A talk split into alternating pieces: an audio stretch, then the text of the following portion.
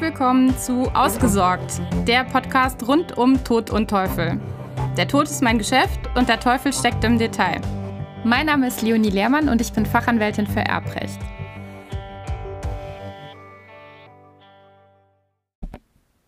In der heutigen Episode geht es um das Vermächtnis. Unterschiede zwischen Vermächtnis und Erbe.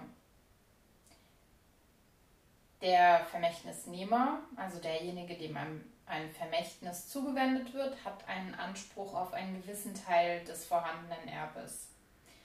In aller Regel werden das spezielle Nachlassgegenstände sein. Es könnte aber auch beispielsweise eine quotale Beteiligung am Nachlass sein, wobei es dann darauf ankommt, wie das genau formuliert ist. Mm, wenn einem Vermächtnisnehmer beispielsweise 10% Anteil des vorhandenen Nachlasses vermächtnisweise zugedacht ist, wäre das, wenn dieses Wort Vermächtnis benutzt ist, soweit erstmal klar.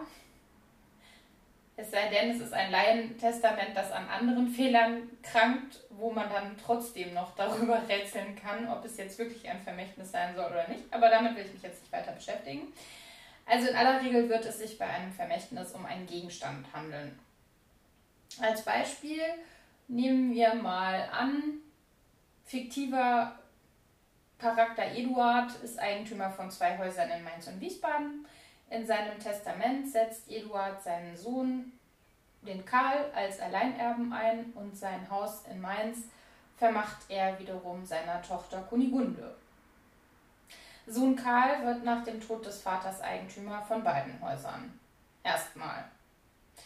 Die Tochter wiederum als Vermächtnisnehmerin erhält nur einen Anspruch auf Eigentumsübertragung des betreffenden Hauses in Mainz, das sie gegenüber ihrem Bruder geltend machen muss. Den Anspruch. Um das Vermächtnis zu erfüllen, muss dann der Sohn und die Tochter gemeinsam zum Notar und er muss das Haus in Mainz auf seine Schwester übertragen. Und erst mit der Eintragung im Grundbuch ist dann auch tatsächlich die Eigentumsstellung der Tochter Kunigunde vollzogen und sie wird Eigentümerin der Immobilie. Sie ist es also nicht direkt mit dem Erbfall, wohingegen im ersten Moment der Sohn als Erbe erst einmal Eigentümer von allem ist.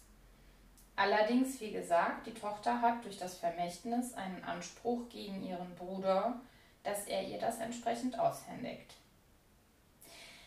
Das heißt mit anderen Worten aber auch, dass der Vermächtnisnehmer normalerweise kein Teil der Erbengemeinschaft ist und er das Vermächtnis eben gegenüber dem Erben oder den Erben einfordern muss.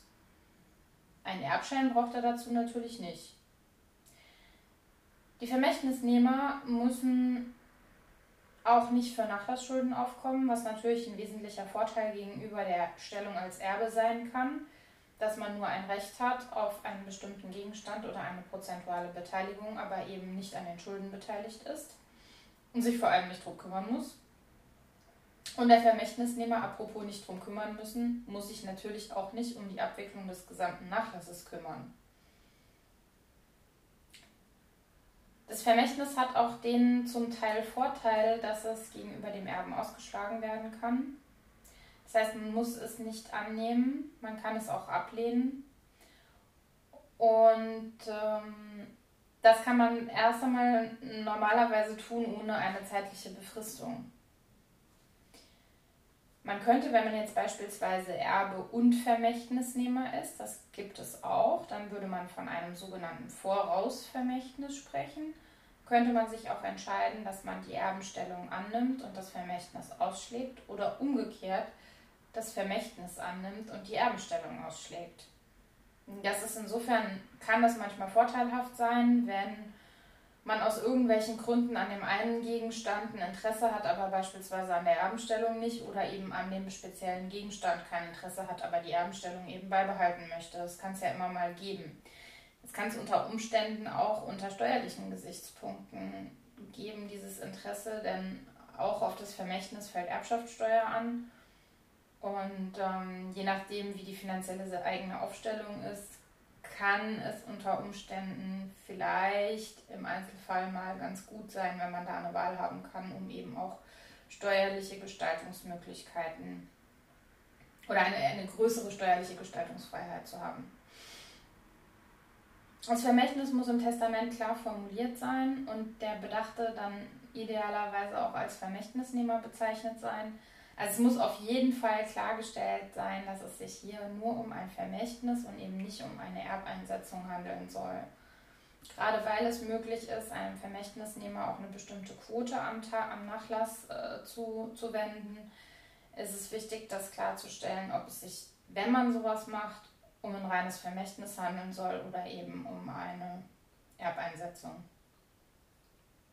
Ich möchte noch mal ganz kurz auf das Thema Vorausvermächtnis eingehen, was ich eben gerade schon angesprochen hatte. Das ist immer dann, ist ein Vorausvermächtnis gegeben, wenn dem Erben selbst oder einem der Erben noch ein Gegenstand zugewandt wird, er also zusätzlich zu seiner Erbenstellung noch etwas weiteres erhält. Im Unterschied zu einer Teilungsanordnung wäre es beim Vorausvermächtnis so, dass der Erbe dieses Gegenstandes oder ja, dieser, dieses Nachlassbestandteils, den er vermächtnisweise bekommt, noch praktisch on top zusätzlich zu dem Nachlass zu seiner Erbenstellung bekommt. Während bei der Teilungsanordnung er sich das, was er da erhalten soll, anrechnen lassen muss, beziehungsweise das ausgleichen muss im Verhältnis zu den übrigen Erben. Das kann wiederum natürlich zu ganz erheblichen Unterschieden in der Verteilung führen und kann auch zu erheblichen Schwierigkeiten führen.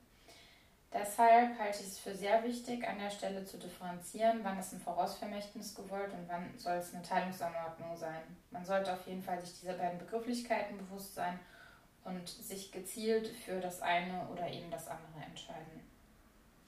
Da die Teilungsanordnung aber nicht ganz so einfach ist und es immer wieder Abgrenzungsprobleme in diesem Bereich gibt, würde ich das gerne nochmal in einer separaten Folge aufgreifen und würde mich freuen, wenn du dann auch wieder dabei bist.